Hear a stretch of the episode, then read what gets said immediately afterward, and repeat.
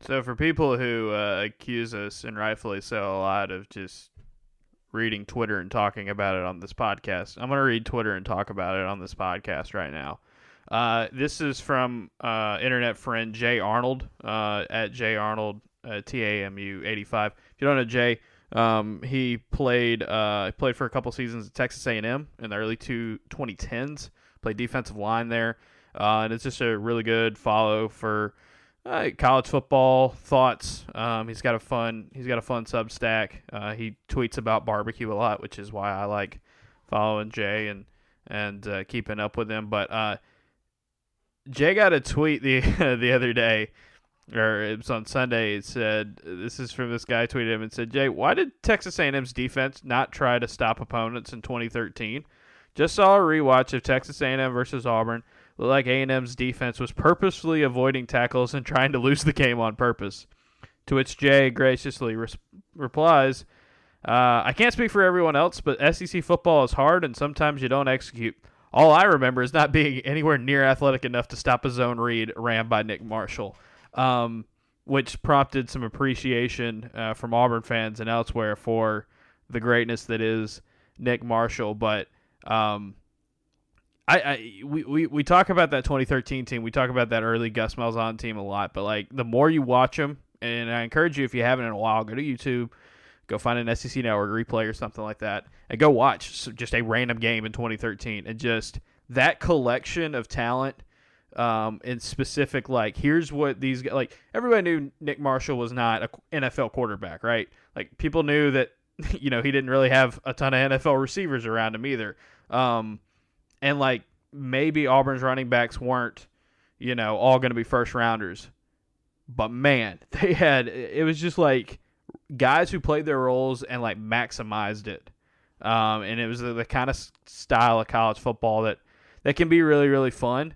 Um, dude, they were they. I watched uh, I watched a 2013 game uh, bits of it the other day. It was I believe it was the um, it wasn't the A and M game. Uh, which one was it? I'm blanking on it at the moment. Uh, might have been might have been Ole Miss. Might have been that might have been Ole Miss from that year. Uh, and it's just like, oh, they're just creaming these people like with stuff that you you knew it was coming, and it still didn't matter. And like in this day and age of, of college football, where everybody's so good at the highest level, and you and you try to get these wide ranging offenses and do all that, um, there was something about just Auburn running this like this prehistoric offense in terms of scheme, but doing it with all the the the uh, window dressing and the bells and whistles of of a, of a modern attack, and and like just had dudes on their back feet really the whole game. Um, I don't know if they necessarily get appreciated quite as much as they should, but I think the further we get from that 2013 team, I think we need to remind themselves like, gosh, they were they were unreal. It was the Ole Miss game I was watching because I remember this stat. Auburn against Ole Miss in 2013. It was a 30 to 22 win at, at home. Auburn 11 of 17 passing for 93 yards. Get that tub. the Texas A&M game was like one of the most exciting games I have ever been to. Yeah, no, it was, it was unreal, and I, I wasn't at that game.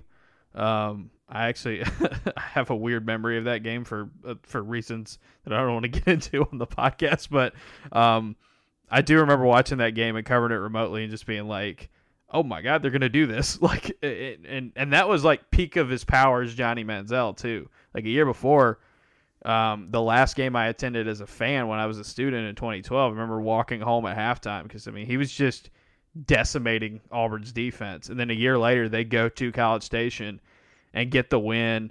And Auburn was just like, hey, we knew this was going to have to be a shootout, but it was going to be a shootout on our own terms.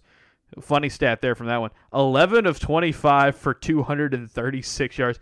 Nick Marshall averaged nine and a half yards per attempt while completing only 47, 44% of his passes. The Tennessee game will always be the one that I love to look game. at. Three of seven for 35 passing yards. And then Chris Davis in like you know, late, a few weeks later, the most uh, famous punt slash kick return in Auburn football history, and the kick six.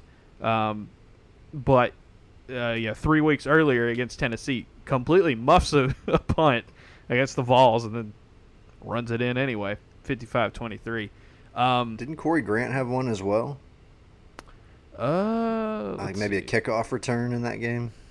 kick return for a touchdown. Corey Grant. That would have been, yeah, 90 yards. Good, good memory there. I didn't remember that. Um, yeah, Corey, Corey. It's just that team. Like, if you look how good that 2013 team is, the the best Auburn team, you know, in a decade. Um, you know, even the guys who went to the NFL weren't necessarily superstars. You know, and didn't necessarily like shine crazy brightly at the next level, but they were just so good at playing, you know, that style and that and that game in college just to a really really high level. And uh, I just love the I, I- just love the, the the tweet that Jay had. He was like, "Hey, SEC football is hard," and I was like. I, I replied to him. I was like, if I'm going to try to throw the game, you know, with this, and, and the funny thing is, is that the guy who tweeted at him was an Oklahoma fan, which is like, man, that looks like they didn't play defense. It's like, brother, you're a fan of Oklahoma. I mean, they've got a guy in now that's one of the best defensive minds in football, but like for most of my lifetime, Ole Miss is Criticizing O- defenses. Oklahoma. Whew. Little But bit anyway, rich. Yeah. I, I was pointing out like if I'm gonna throw the game, like oh we're we're not trying to you know make the make the plays, you know we're not we're not giving our effort. If that's me, I'm not letting Jay Prosch touch me. I'm not letting Jay Prosch come within 30 yards of me because he's gonna he's gonna blow a hole into me like dynamite.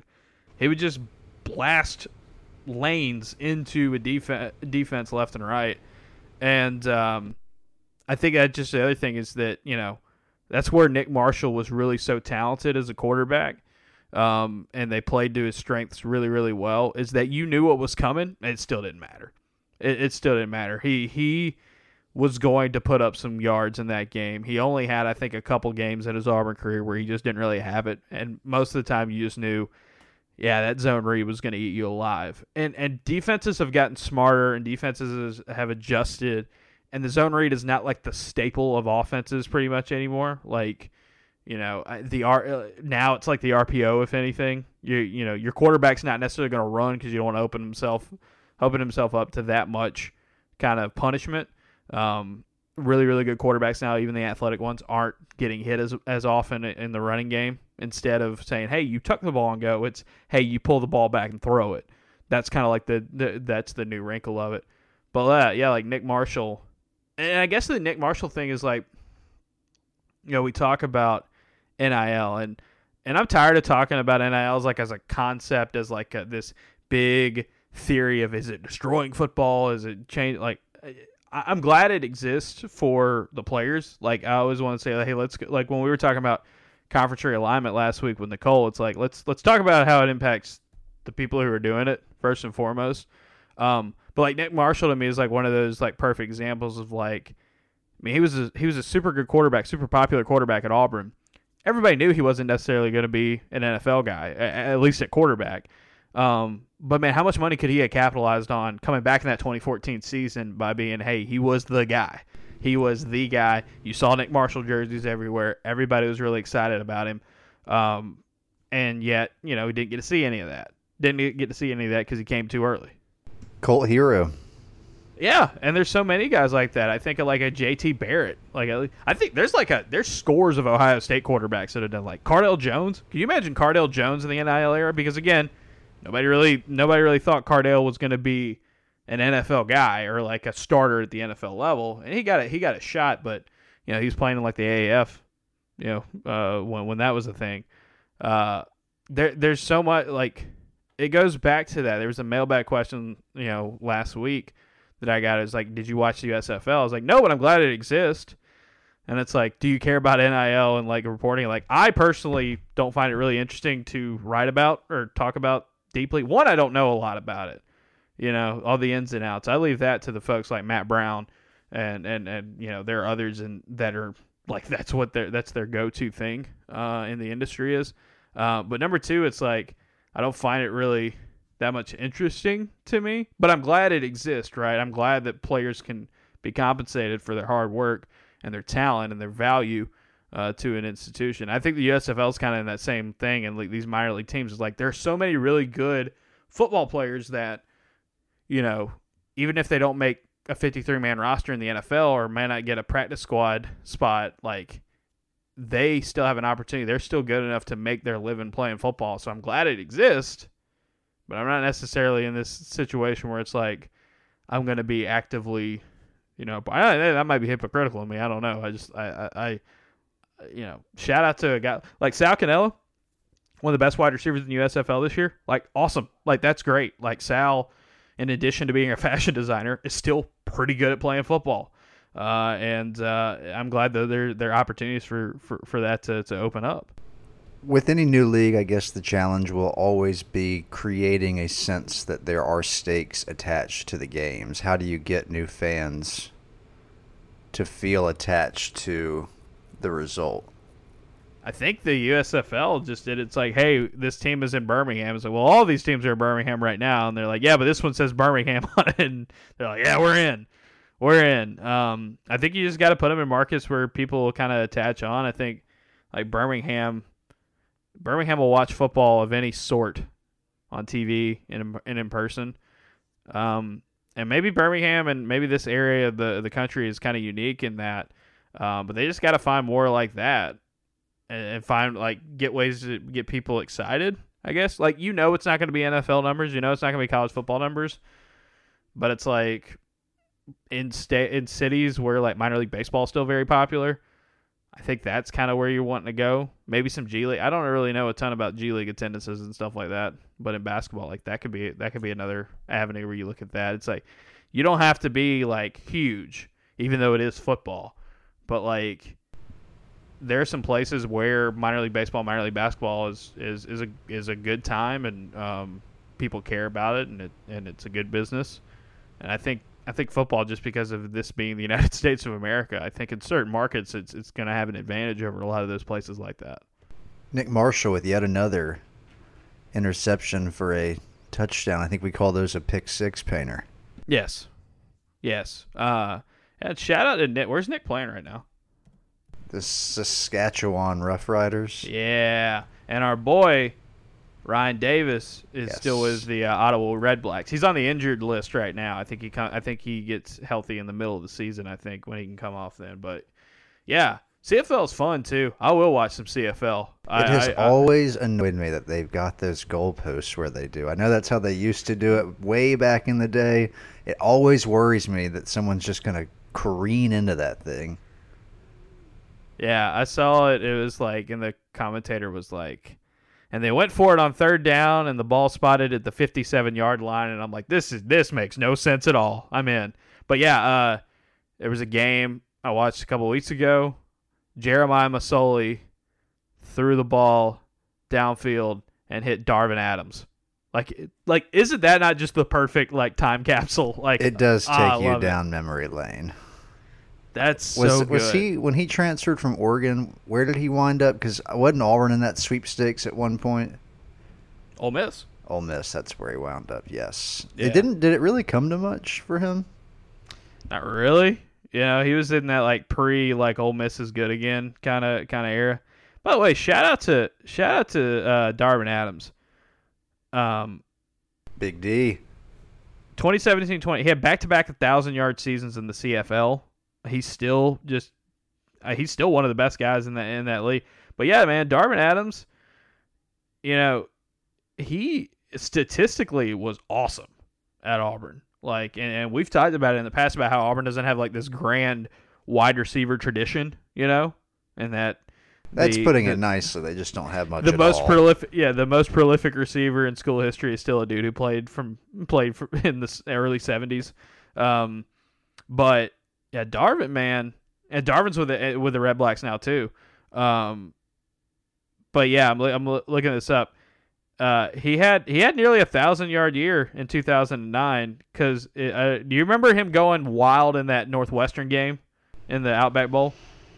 That's actually 12? that's actually not of all the memories I have from the Northwestern bowl game. Right, it's not one of them. He had 12 catches for 142 yards in that game. Um, and then he had 200 and famously had 217 receiving yards in the 2010 SEC title game. You know, had the hail mary, um, but he did he he skipped his senior season, went to the draft. He was undrafted, uh, and pretty quickly ended up in the CFL, where he's now I mean, he's played in the CFL now for a decade. I was gonna say when we were talking about that A and M game, hard to believe that it has been nearly ten years. Gosh, oh man, that's that's so crazy to think about, right? Like this football season, I will have been doing this for over a decade now. That's wild. That's wild to think about, man. I was listening. So on the end of one of the podcasts recently, I put a song from Far East Movement, Rocketeer. That was a time and a place. Yeah. It's, which didn't Far East Movement have another big one? Yeah, like a G6. That's it. That's it.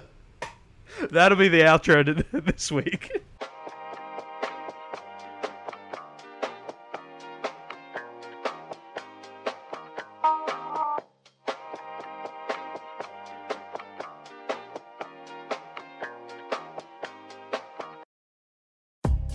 It's the Auburn Observer Podcast, the weekend edition. Justin Ferguson right here in Auburn, Alabama. Painter Sharpless in parts unknown. Hello, Painter. Hello.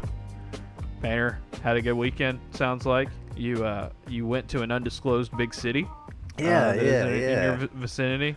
Pretty Yeah. pretty good weekend. Had Pretty a good great times? time. Oh, the weather just oh, so nice. So it's not blazing hot down here right now. There's been a lot of rain, and so we're we're in the 80s instead of the 90s. But like the heat index is still pretty high. But it's, there was a stretch where like the heat index here was like, you know, like near 110. Um, so we're getting a little bit of a reprieve from that. For for that, we are thankful. Uh, appreciate you guys listening uh, to the podcast this week. If you're listening to this on the free feed, um, you may recognize, realize that there's another podcast here in this feed as well. Uh, and that is, we had a podcast last week, an episode with our friend Nicole Auerbach of The Athletic, talking um, conference realignment and what that means for the future. And then Painter and I uh, had a discussion about Auburn basketball um, and Carmelo English. Um, so we talked about that. Uh, Carmelo English, obviously the, the football player, uh, Auburn basketball, the sport. Um, that's episode 193. Uh, you can listen to that. We have unlocked that for everybody. That was a subscriber only podcast for a few days, uh, but uh, it was so well received, we decided to unlock it. So you got this one today and also the one from last week. So you can check both of those out. And if you'd like to become a subscriber to the Observer, it's just $6 a month or $60 a year for a full subscription. We give you five things at minimum per week three newsletters and two podcasts here in the off season. They get emailed to your inbox weekday mornings at 6 a.m. Central Time.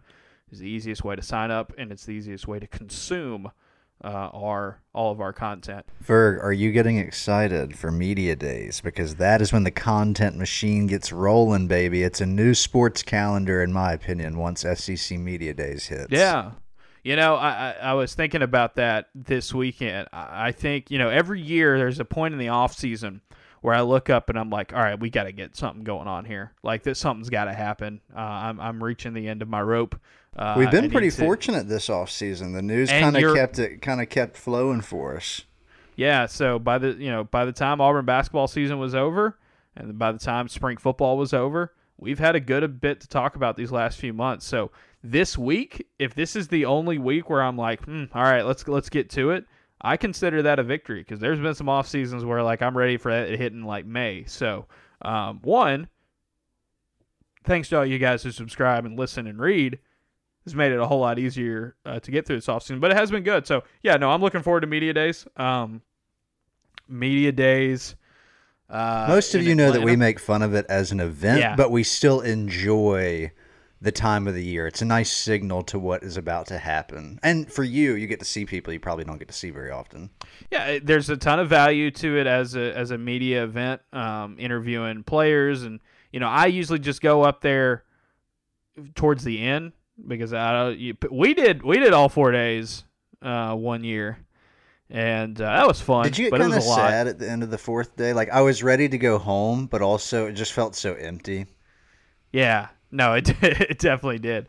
Um, I'm not gonna pull that off. Uh, not gonna do the four days, but yeah, I'm looking forward to to getting up there, and um, it'll be good to talk to Bryan Harsin and some players on the record again, and just you know, by the time you get your media day stuff through, it'll be fall camp, and uh, we will start to roll from there. But there is some actual sport adjacent stuff going on with Auburn adjacent, I guess, all this adjacent right now. Um, that we we can uh, we can talk about, and the big one, of course, is summer league. Summer league's kind of the action that we're watching right now. No Auburn sports going on at the moment, um, but we do have summer league to talk about, and um, Jabari Smith has had his first two games of summer league, uh, and you know it's it, it's been an interesting start for him um, with life with the Houston Rockets. Uh, the the thing with the thing with Jabari, like first off, he played you know on Saturday night. Uh, he had his big um, you know summer league showdown between him and Chet Holmgren. Didn't shoot the ball well at all in, in that game. Uh, he finished. I'm trying to pull up the the line here. So Jabari finished on uh, on Saturday night five of 19 from the field. After that first game, that first game, he didn't take very many shots. And, you know, I, I, I Auburn fans, I love you. Obviously, you, you know, I, I was one of you. Painter is one of you. And you, you know, keep us, you know, employed and, and having fun. Like, you know, you help pay our bills. Um, but I could tell that there were some of you guys on Twitter who had never watched a summer league game before because it was like, why are these guys shooting so much? It's like they're trying to get on a team right? They're trying to, they, you know, they uh, it's like why are the guards shooting every time they they touch it? It's like because if they hit enough of them, they might get on somebody's roster. These street free agents, these guys who aren't under contract with some of these teams, um, you know, they're gonna take full full. Uh, uh, take tree the opportunity outs, full on. It's yeah, tree it- out. yeah, it, it's like just keep just keep firing. This this other this game though, you felt like Jabari probably was going to be a little bit more aggressive with his shot. He had some good moments shooting the ball. Um, he hit a couple of threes, but yeah, five and 19, two of nine from deep. Not great there, but nine boards, four steals, three blocks uh, for Jabari. Um, I believe he did have a good, nice, uh, nice block on Chet Holmgren at one point in the game. Um, Tari Eason has been playing really well, by the way. I thought that was a really good pick. He's had two really good summer league games in terms of rebounding and shooting. Um, I think that's going to be a great fit there for Houston. But yeah, Jabari, like, I, I, it's the thing with it's the thing with summer league too. It's like this is a scrimmage. This is the preseason to the preseason. This is this is like if in the NFL and when they had a rookie mini camp, if like they just played games, like they just played seven on seven on top of it. Um, so you know this is preseason to the preseason. This is getting your feet wet, getting in a system, learning your teammates, your new teammates, your young teammates. Because like you know, Jalen Green's not playing in summer league. There's a number of these guys that aren't playing in summer league at all. Um, that that are on the Rockets roster, and I, shooting will come and go, right? Even for a guy who's really good at shooting like like Jabari, even the best sharpshooters have really bad games, have really off games. He had a couple at Auburn. Um, I think of like Steph Curry. Like there's there you know there he had the game where he didn't hit a three. Um, you know he had the uh, he's had some really wild games where like he's you know gone like four of like twenty something from the field. That happens, but what I think is really helping him out right now is that his defense and rebounding have been very good. He's practically playing the center spot for the Rockets right now. Uh, he's the tallest starter in, in the summer league for him, and you know they'll have they'll have Sengun uh, when when they get into the regular season and all that. But um, I I watching him some on Saturday night, I was remain impressed with the fact that he's very versatile on defense. He had you know four steals, three blocks. He had a had a key shot late. Rockets ended up beating the Thunder. Um, but his ability to attack the boards and be aggressive on defense and very versatile on that end, that shows a lot because not like summer league is an offensive showcase. Dudes are going to come in there and try to light it up and get theirs. And Jabari definitely shot a ton uh, on, Saturday, but I think when you watch the rebounding and you watch the defense for him, those are things that if you can be consistent with that, if that's what you can expect from him, you know, you can take a cold offensive night with that, right? If you play that well. And it's early, it's summer league. These guys are youngsters too. These guys are, are fighting to get on rosters as well, some of these other ones. But you know, his first couple NBA games, I've been really, really impressed with the way he plays defense, and that was that was the thing that was so underrated about him coming out of Auburn. Um, and you know, not surprising at all that he's doing a lot of dirty work early on, and even That first game, I thought he was deferring a little bit, passing a little too much. We saw that at Auburn.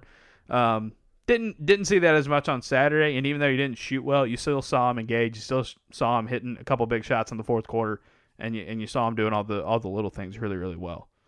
As I said, this is for some of those guys like a tryout or a tree out, which reminds me of the scene in The Longest Yard, the Adam Sandler version. Not sure how Yeah. much of a fan of that one you are. That scene has Chris Rock, Tracy Morgan, Terry Crews, Joey Diaz, and Michael Irvin in it. And the funniest person of that group is probably Michael Irvin, the guy who's not a comedian. Yeah. Um, you were saying before we started recording, uh, you had a buddy that you're trying to send you a bunch of NBA, uh, NBA Twitter Just tweets. insanity. I mean, they have a reputation as like a group of big and insane online presence. Yeah, Now, I, I can't stand NBA Twitter at all. Like it, it's real bad. Um, my my theory has always been if you really love something and you care about it and you want to have that love and and and uh, care intact, don't join the Twitter for it. Right? It's it's it can be really bad. NBA Twitter is so hot takey. It's like if Well, you had Jabari is take- already not a good player. it's summer league. It's summer league. It's summer league, right? You know, and even if he has a slow rookie season, if he goes out to a slow start, it's his rookie year. Guys can get better. Guys can improve. Like Yeah, it would be an And I don't think that's gonna overreaction to put too much stock into his, you know, first couple of games, let alone summer league games. And then, of course, you take in the preseason before the right, you preseason. take into account that some of these guys, like you say, are just trying to make a roster. So this isn't the kind of basketball you're going to see from the Rockets once that season starts up. There's so many different caveats you can give of why you shouldn't look into this at all. There's so many folks who are like, you know, these these guards are shooting too much, or like the the offense isn't like there. It's like, yeah, it's it's summer league guys. Like, you know, it, it'll be all right. Um, the I think the important thing for Jabari is just he gets his feet wet, and like I'm sure he'll have a summer league game before it's over with, where he just get, catches fire on offense, and people will be right back on board. It does seem like though, like NBA Twitter in general can be like, ah, whatever. It does seem like Rockets fans though, and like people who cover the Rockets are like, eh, they they're impressed with the with the uh, with the other stuff about his game right now, which I guess is something that you can really hold hold your hat uh, hang your hat on if you're if you're Jabari. Like he's fine. Like you know, some of these guys out there are fighting for roster spots. Jabari Smith's going to be a Houston Rocket unless they trade him. He's going to be under contract for four years. Like he's going to get the two and two deal, and it's just going to keep going. Um, so like it's a long game. It's big, big, and, and again, he's still young. He's still he, he's still really really young. Like, um, I think it has come apparent a little bit early in summer league for him that he's got to get better dribbling. But again, that's something he's never really had to do. He didn't really have to do it at Auburn. You know, he was catch and shoot purely or catching one dribble and shoot uh, type of guy. Um, Auburn had wings and especially guards that would do the dribbling and the driving for him for the most part. He's gonna have to rebuild that, and he's gonna have to he's gonna have to build that back up. But there's a lot of time to do that. And that first game when he played against the Magic, um, I thought he played well on defense and that and rebounded the, well. You know, was a little too passive on offense for what you would you would want him to see him to pull the trigger. But like they had so many shot happy players on that team; those guys were jacked. Uh, but like Paolo looked really really good uh, in, in the early on, and it's like I think there's some of that with them and Chad. It's like uh, you can think, and a lot of Auburn fans do, and a lot of people listen to this do. You can think that Jabari Smith was the best prospect and should have been number one overall. I am of that opinion as well. I also know, having watched Paolo really closely up uh, in person in, in Greenville and watching a lot of Chet because he played for Gonzaga last year on TV, those two guys are really, really good as well. Like, I think Paolo's probably the most limited in terms of his skill set, but what he is good at, he is really good at. And he's 6'10 and he's made out of concrete. Chet Holmgren, the only thing with Chet Holmgren, and I know it's the criticism about it, is like the only thing with Chet Holmgren is he looks like he's going to get his chest caved in about about any time he tries to go in the post. Like that's the only thing that you can be really like, eh, okay, maybe maybe it won't work out for him. Is that he's just really skinny and lightweight at this point. It was very pleasant to be he's got it, man. reminded that Kenny Lofton Jr. is still out there, still among us. Yeah, I'm. I I think it was my buddy Robbie who goes to summer league every year. Was like Kenny Lofton is like the dude. He's he, he was like that guy's gonna be a summer league all star, and it's like maybe so. Hey, uh, uh, you, you get a uh, you get rings this year. They're giving championship rings to whoever wins summer league this year. Speaking of stakes, they're Um, trying to up the ante. trying to up the ante. Um, I think since they have since since this knowledge has come out now that you can get rings for winning the summer league, I think Chris Paul should try to join a team. because This is probably going to be his best shot uh, to ever get one to ever get a ring at this point. Um, but uh, yeah, big. You know, we'll keep an eye on Jabari. Uh, I, I I do think he's going to catch fire before he leaves Vegas. But I think some of that foundational stuff's really really good uh, early on, and so. Um, I guess the thing is Auburn fans don't get don't get affected by the NBA Twitter takes. Uh, they change rapidly, and uh, you know this is a this it's a it's a section of the internet where everybody tries to be Stephen A. Smith or who's that dude who works for Fox? Emmanuel Acho. Nick. Yeah, well, yeah, he's he's a he's another he's another level to. No, uh, I was thinking of Nick Wright. Oh yeah, Uh, okay. yeah. I'm just yeah, throwing out names of people who say stuff.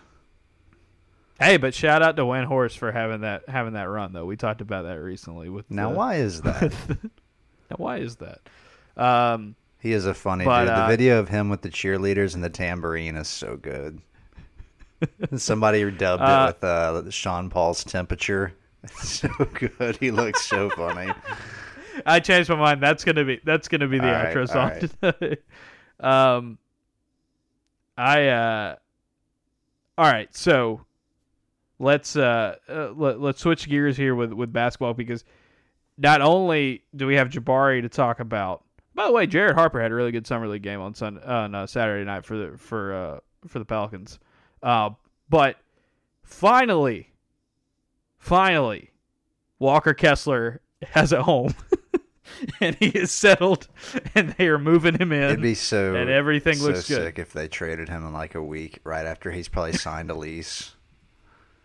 It's it's just it's crazy, man. It took him forever to get to this point, but Walker Kessler is now officially a member of the Utah Jazz. Uh, this was a deal that was um, officially uh, announced. The trade was officially announced the middle of last week, uh, and then on Saturday they announced his deal.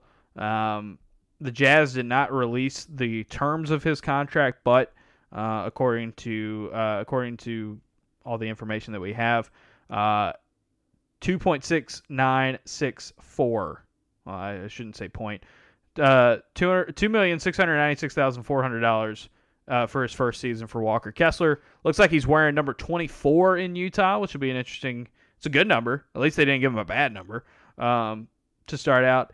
And the interesting thing with Kessler is he's kind of it at center right now for the Utah Jazz. I was gonna say this feels like They a double-edged sword. On the one team, they are clearly rebuilding.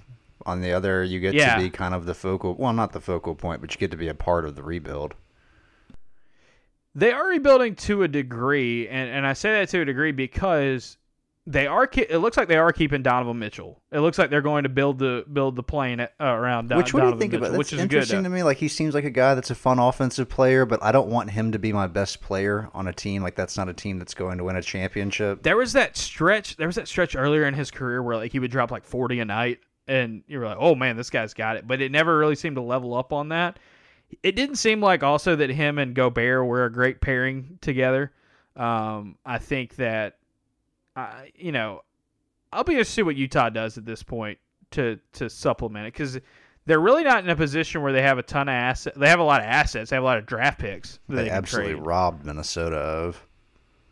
Oh man, it's that's so many assets for Rudy Gobert, and you could think Rudy Gobert is the greatest rim protector that's ever lived, and that's still Right, a like lot. if you're into the That's still a analytics, you lot. like Gobert, but it's like I don't know.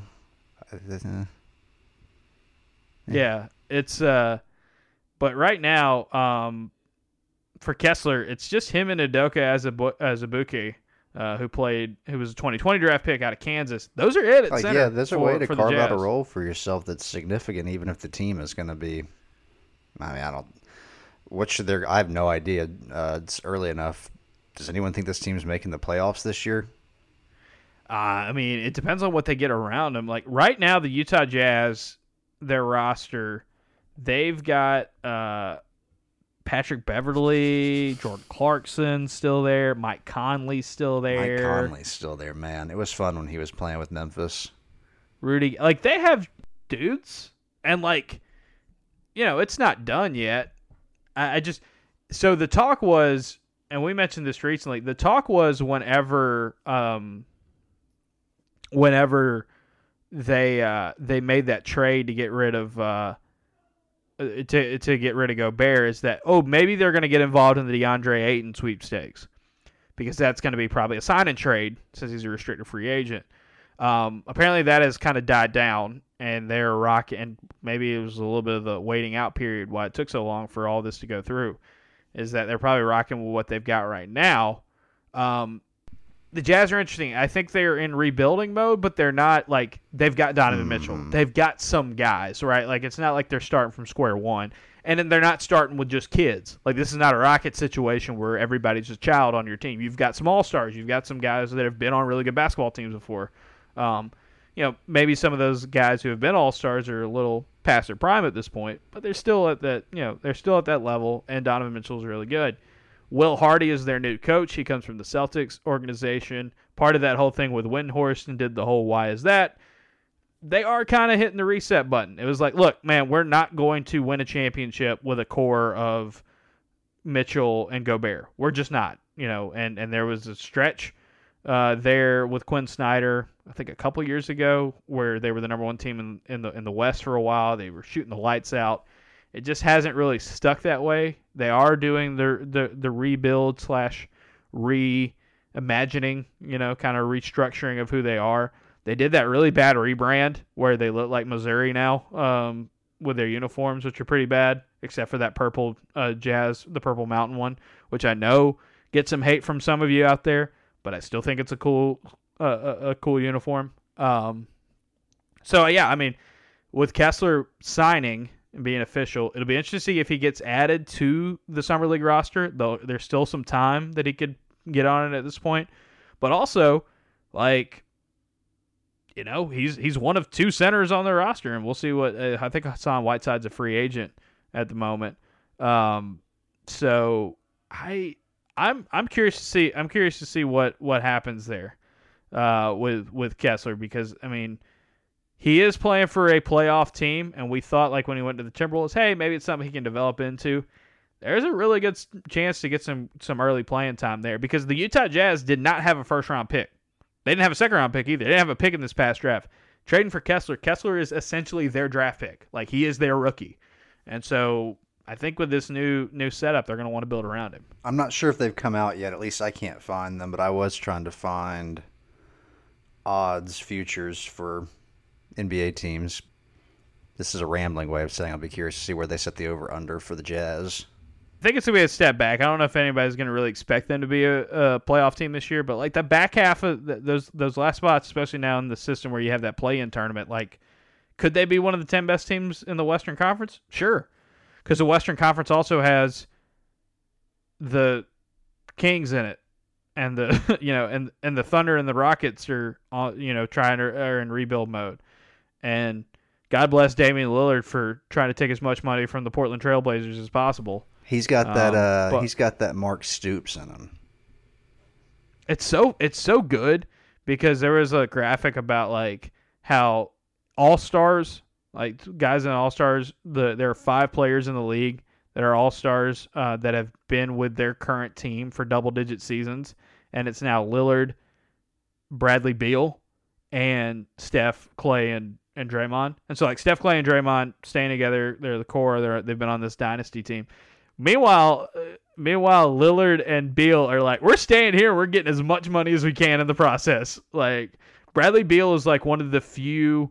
Um, Bradley Beal's gotten one of the few no trade clauses in NBA history now in his new contract. Like my man is just taking it. Get that money, and uh, you know, I don't know. Lillard does that whole thing where he's like, people don't want to stay. They're running from the grind. They don't want to. They don't want to be with a team that that's, that's been with them. People have their criticism over that. Bradley Beal, I think, just straight up is just like, man, you know what's good? Making a, making more money than anybody else. This is a roundabout way of uh, the the Jabari Smith and Walker Kessler updates. Be very interested to see what those guys do moving forward. I hope we get to see Walker in summer league a little bit, um, if if they can make that happen.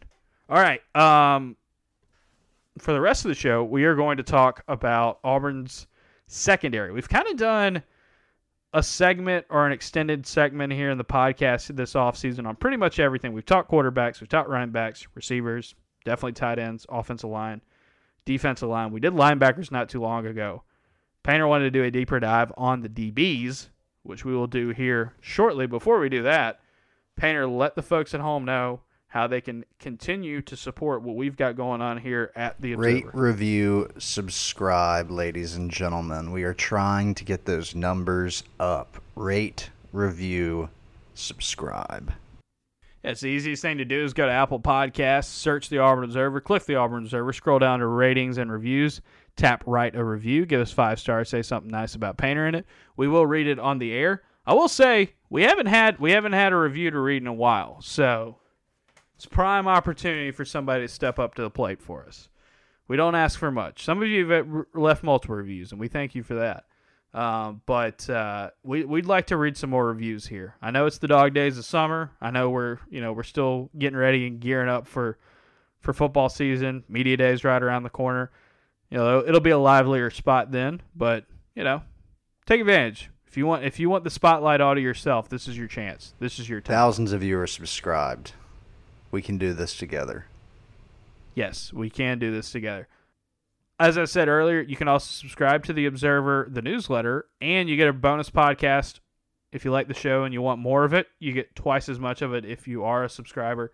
Uh, go to auburnobserver.com, sign up there. $6 a month, $60 a year, or you can do a free trial like some of you have had. Some of you did a free trial here the last couple of weeks and have converted into paid subscribers. So if you're one of those people, hello and welcome uh, to the inner circle. Also, we're brought to you by our friends at Homefield Apparel, homefieldapparel.com, the number one place to get premium collegiate apparel with the best vintage designs you're going to find anywhere. Big News Saturday rolling on. They did Nebraska, they did Oklahoma this past weekend.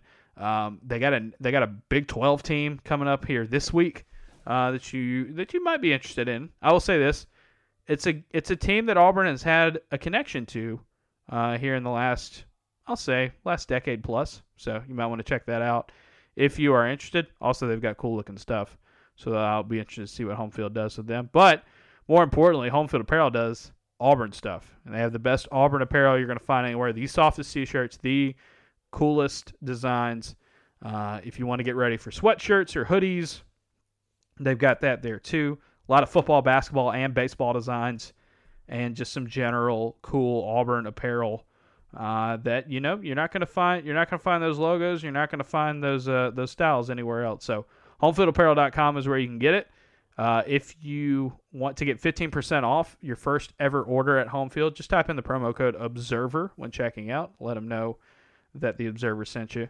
And uh, yeah appreciate connor and whitney and the whole gang up in indy with the good brand for continuing to support us here on the show. Yes painter Oh, I have nothing more to contribute except to say that those shirts are very soft. Very, very soft. I wear I wear them all the time. I need to get more. I'm, I'm, I'm about to make another little run right before football season, I think. So, Painter, we wanted to talk about the DBs. They've flown um, under the radar, baby. Lots of focus on I the lines, so. lots of focus on quarterback play, Tank Bigsby, whatever. But I feel like, given that one of Auburn's best players left the position last year to go to the NFL – feels like they haven't been talked about. Well, I've you know I I've talked about getting the you know I talked about getting the Athlon uh, magazine last week at Publix, uh, and I've been reading through it. The Auburn section, it's always interesting. I like reading what other people say about Auburn, you know, because I know what I think, and I know what other people on this beat uh, say because I read them and and uh, you know see what they've got going on. But to kind of get an outside perspective on it, one of the things they mentioned in the preview for Auburn this year is that even though Roger McCreary and Smoke Monday are gone, uh, whoever it is who wrote it, Athlon's collection of writers, they believe that the secondary could still be the strength of the defense. And when I read that first, I was like, well, that's interesting. Because I would say the defensive line, you've got Colby Wooden, you've got Marcus Harris, but then I thought, well, the depth there might be kind of the question mark, right? You put the edge the secondary, for as much overhaul and as much kind of turnover they had back there, you think about it this way: they've got several guys with good starting experience coming back, to the point where, you know, take take corner for example. You've got um, Nehemiah Pritchett, you've got Jaylin Simpson, and then you've got DJ James who transferred in for Oregon. One of those three guys isn't going to start, right? Theoretically. Then you throw in Keionte Scott, the number one JUCO corner in the country. Two of those guys technically wouldn't start. We'll see who ends up being the nickel and all that, maybe you can shuffle it around. You do have uh, Donovan Kaufman back. You do have um, you, you you do have Zion Puckett back at, at safety, and then you added Craig McDonald from Iowa State and the number one safety from the junior college ranks as well, Marquise Gilbert. So like two of the best instant impact guys you can get anywhere from the JUCO from the JUCO ranks at your position. You got the balance there. You've also got the balance of adding both DJ James and Craig McDonald, guys who have played good minutes, good quality minutes, good quality snaps at the FBS level. In the case of Craig McDonald, on a pretty fun defense. In case of DJ James, on an Oregon team where he where he, he was thrown into the fire and um, came out of it pretty pretty intact. Um, a lot of versatility there, and then because your defensive backs coach Zach Etheridge, who has done really really good work on the recruiting trail, since he is your ace recruiter, you also got two really good players in uh, JD Rhym and uh, uh, Ausberry, Austin Ausberry, um, here in this last class, four star guys, high four star guys uh, that a lot of SEC programs wanted. There is depth and quality there. And then, like more than any other position group in spring ball, you heard about young guys, unsung heroes stepping up to the plate in that defensive backfield.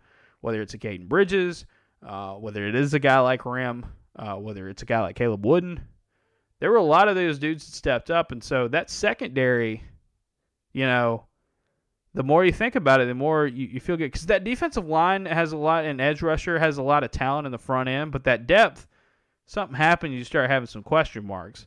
The secondary, you know, you've got at corner and safety, you got guys who are not going to quote unquote be starters. They'll play big roles, and you need that that many depth, but you have guys who aren't quote unquote starters that were either starters somewhere else in the FBS level, or some of the best JUCO players you could get, or down further on down the line, really good high school recruits.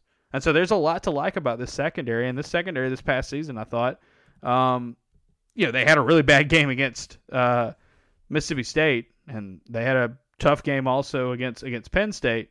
Um, but they did their job more often than not, and I thought that I thought that was a kind of a key to the year for them defensive line needs a lot of things to break right because you know, unfortunately specifically specifically they need them not to break. Right i think that's kind of the, the yeah 100%. i think that's the whole nobody's down, doubting the skill level of that unit but uh, football notorious for people not being healthy. Yeah 100% um, you know th- this past season i think there was a lot of talk like in 2020 Auburn's pass defense kind of took a step back, or took a big step back from where they had been um, statistically.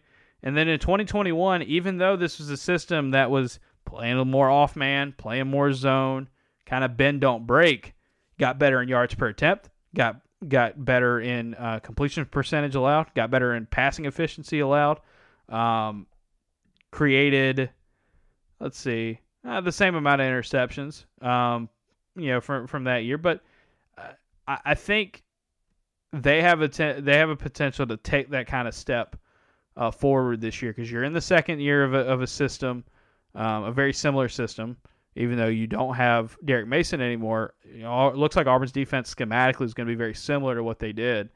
Um, and I think I think the secondary it's like we've said it in the past. If you'd rather have a really good defensive line or a really good secondary, I would rather have the really good defensive line, but you know, good news for Auburn is is that they've got more depth on that back end, and they've got, like I said, more and more guys on there who have had starting experience either at the FBS level or are guys that are instant impact type of players that you get uh, you know, out of the portal or, on, or or in the junior college ranks. Not a lot has happened, or there has not been a lot of discussion. I feel around Auburn losing both of its coordinators this offseason. The interesting thing there is that traditionally, when you change both of your coordinators but not your head coach, it's usually not a great sign for the next season.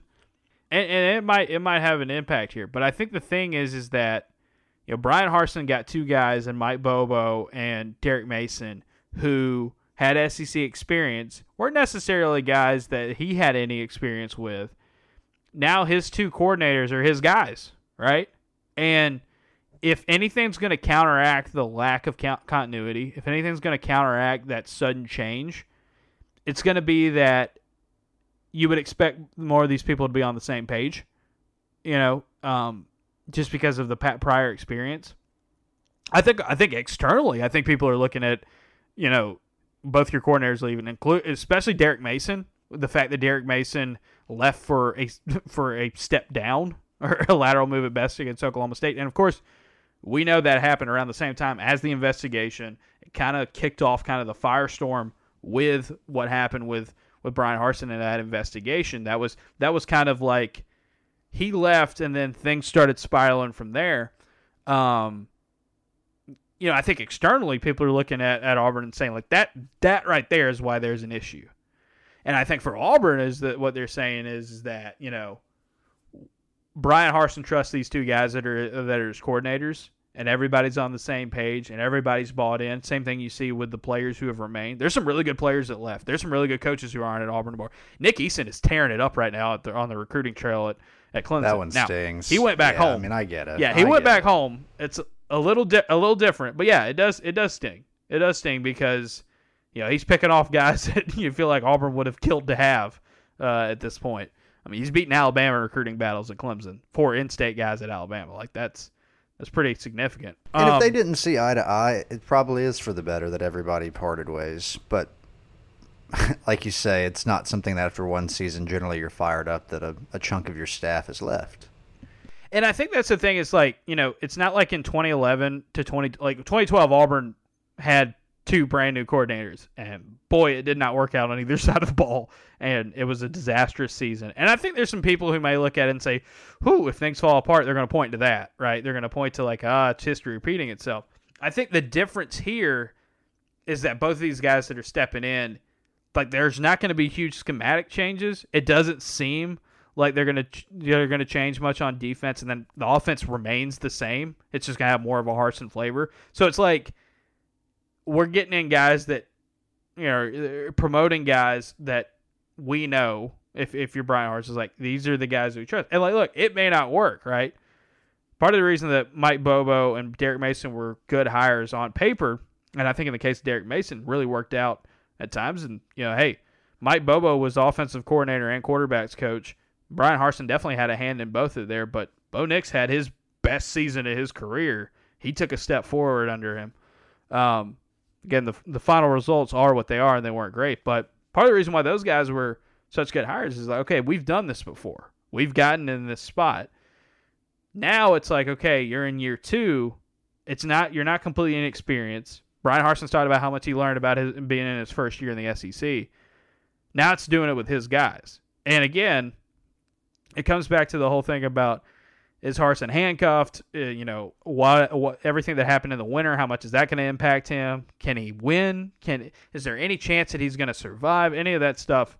It's like, well, if you're going to give him a chance and you're going to let him let him work and let and let him give it, you know, have an opportunity to overcome all this, him doing it his way is the best way to do it.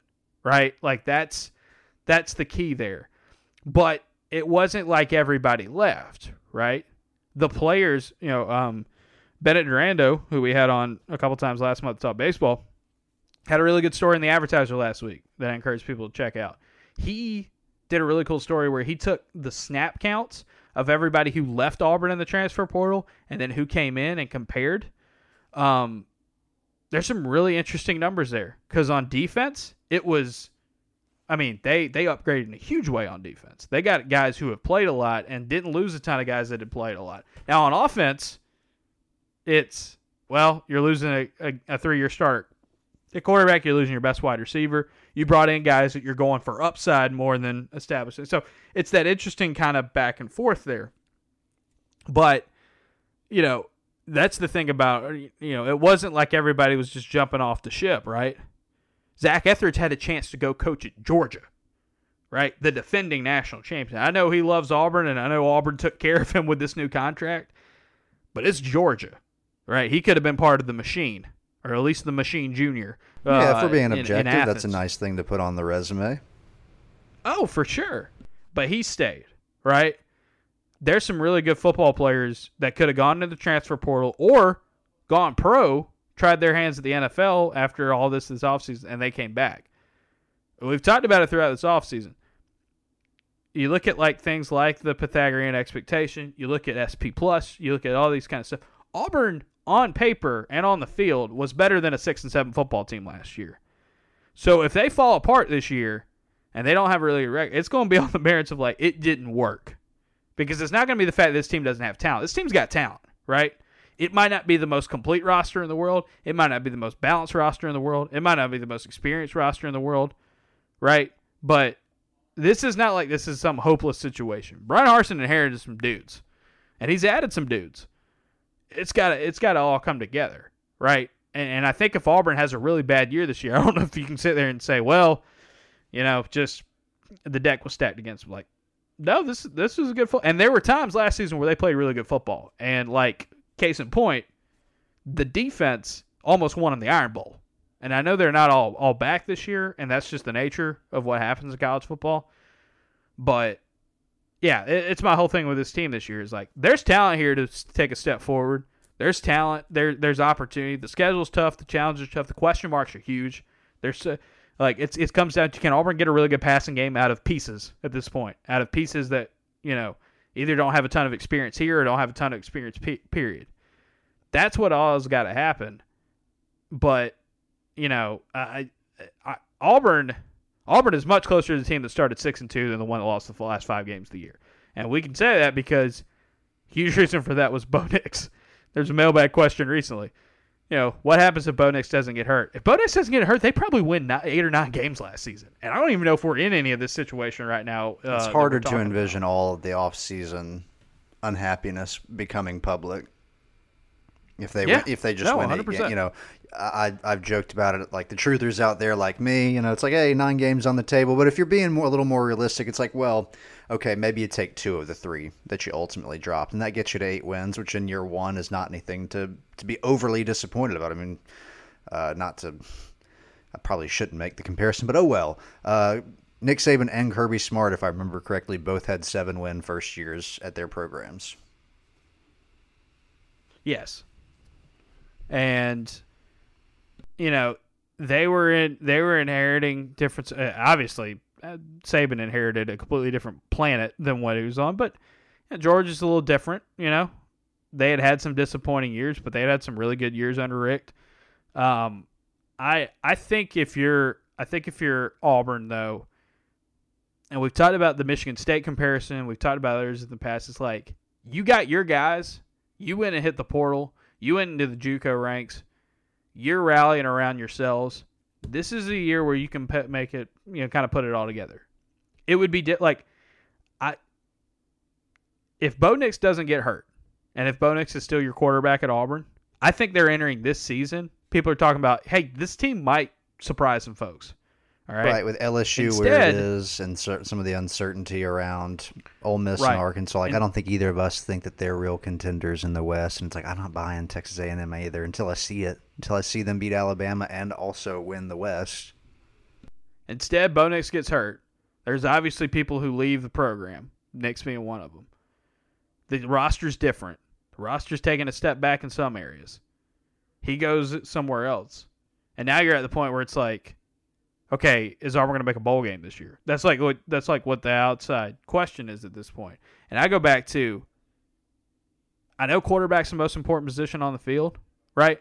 I know that Kobe Hudson was really good at, at Auburn at wide receiver, and they've got to find receivers plural to step up this year. But again, like the team the team that when they were healthy was playing pretty good football for the most part. I mean, the A&M games, A&M the the losses were what they were, right? But you had a chance to beat Alabama. You should have beaten Mississippi State. You should have beaten South Carolina. You talk about this team in a completely different light.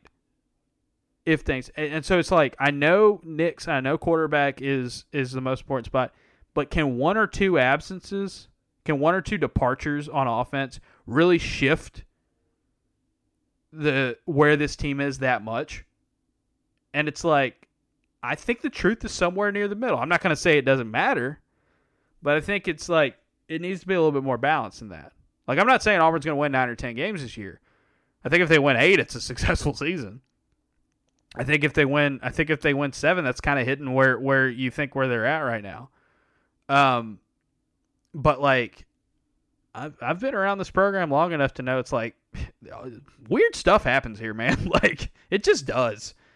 Um, and so if you want to be a fan that has optimism right now, and you want to be a fan that says, "Hey, we're gonna we're gonna shock the world this year. We're gonna be better than people think we are. This is not you know, the Bryan Harsin era is not going down this quickly, and that you know this program is going to keep building." If you want to think that, and I think this is the perfect time to think that, and you have every right to, as, as I've said in the past, it's better to be optimistic in the offseason than pessimistic. You'll have plenty of time for real life to make you pessimistic. Enjoy the optimistic times when you can get them if you're an Auburn fan. If you're one of those people, I think there's enough pieces on this football team, and I think there's enough reasoning to say, hey, if one or two things go well, if one or two things, if if Bryan Harsin is the quarterback guy that he has been in the past – if this defense lives up to its expectations, if they can run the ball like they say they're going to run the ball this year, if those things can happen, yeah, they can do it. They can absolutely do it. And instead of sitting here this offseason talking about, you know, hot seats or coaching changes or anything like that, you can talk about Auburn taking a step forward. Yeah, that scenario is definitely in play. So I think it just all comes it comes back to, you know, was what Bryan Harsin was was what Bryan Harsin was hired to do, which is build a consistent football team, develop quarterbacks, get better passing games, and and close the gap between themselves and their higher recruiting powerhouse rivals.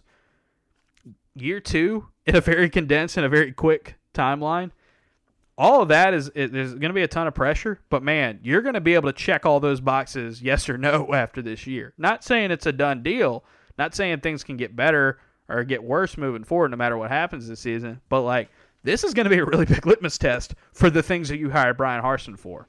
The problem is is that he just the situation that happened earlier this year happened and you got to deal with the ramifications of that. And those were not all of his making and those were not all of the the athletic department's making. It was a mess all the way around but you got to deal with it and you got to move forward.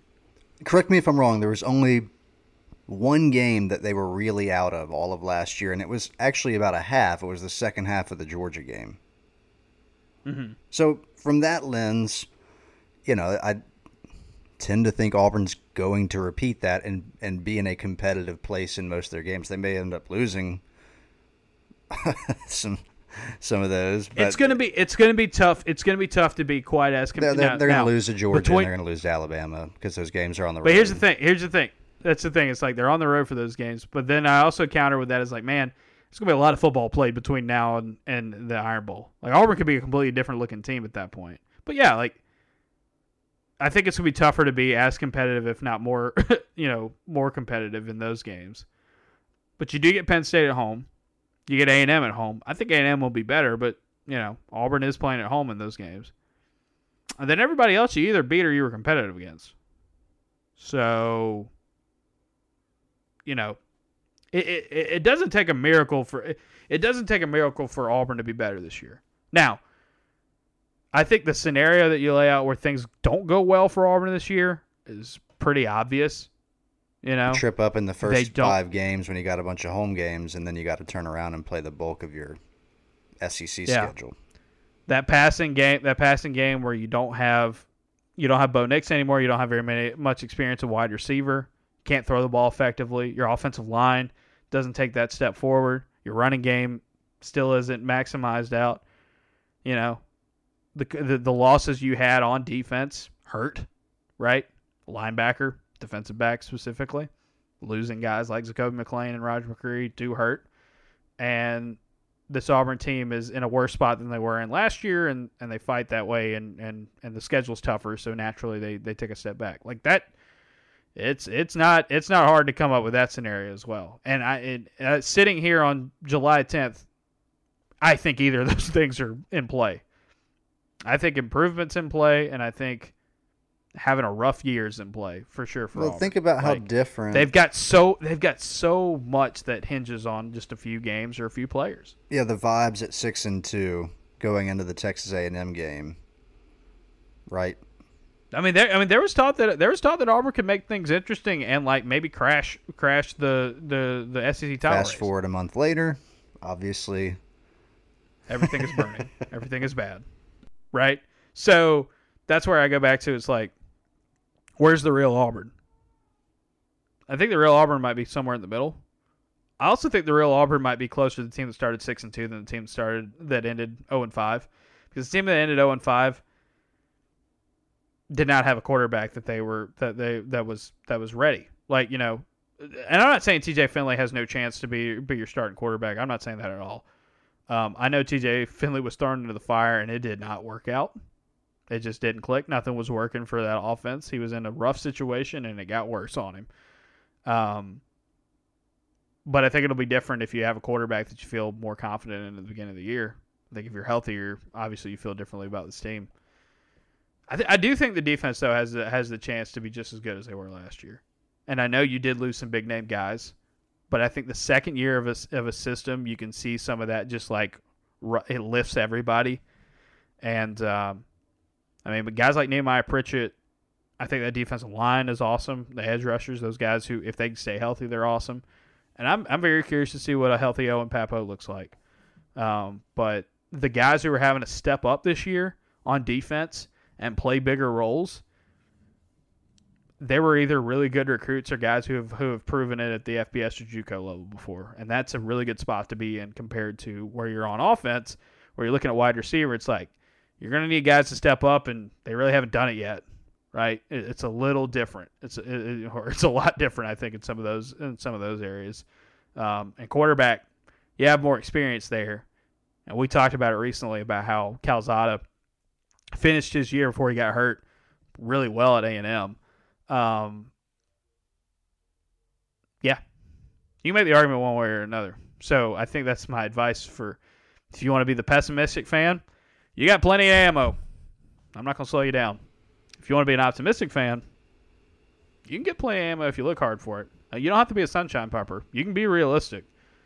But you can be realistic about this team and say, yeah, they take that step forward, and we're looking at Auburn football not lighting the world on fire this year, not competing for a championship this year, but taking a step forward to saying, hey, what did Bryan Harsin get called in to do in the first place? Build a consistent contender, not as up and down uh, as Auburn has been in recent years.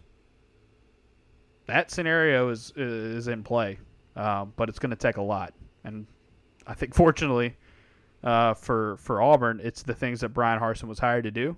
So it's either going to work or you're going to get a really good good look at what at who he is as a coach and, and what he was hired to do, you know, in a pretty high pressure situation.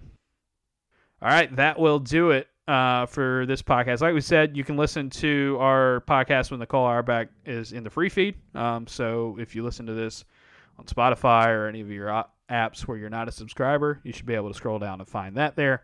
Uh, we unlock that for you guys. Hope you enjoy it. Uh, we will be back later in the week uh, for those of you who are members of the Inner Circle. Newsletters and podcasts as we get ready for SEC Media Days and the unofficial start of football season. It's just right around the corner. That'll do it for me, Painter. Despite leading the NFL in number of times being sacked, which player posted the highest QB rating during the 2012 regular season? Eli Manning, Russell Wilson, Aaron Rodgers, Peyton Manning. 2012 would have been got sacked Despite the leading the NFL in number of times being sacked, this player posted the highest QB rating in 2012. Is that the year where everybody thought Peyton was going to die because he just kept getting hit so much? that. I'm not sure which year that was. Yeah. What's the answer? Aaron Rodgers. He was Yeah. sacked 51 times stre- in 2012. There was a stretch where the, he had no help in front of him and he just refused to throw the ball away. He still posted a QB rating of 108. Just keep him upright. That's all you got to do. The girl them skill arty. Shonda Paul, some give it to, some give it to, some give it to, to our girls. Five million and forty naughty shorty. Baby girl, all my girls, all my girls. Shonda Paul say, Well, I'm on the way, the time cold. I wanna be keeping you warm. I got the right temperature for shelter you from the storm. Hold on, girl, I got the right tactics to turn you on. And girl, I wanna be the papa, you can be the mom. Oh, oh. Because see the girl them broke out on the floor. From you don't wanna work this performer. From you don't want a man where can't turn you on. Girl, me can see you when them upon ya. Can't stand for the long, nah Eat no yam, no steamed fish, nah, no green banana. But down in Jamaica, we give it to you hot like a sauna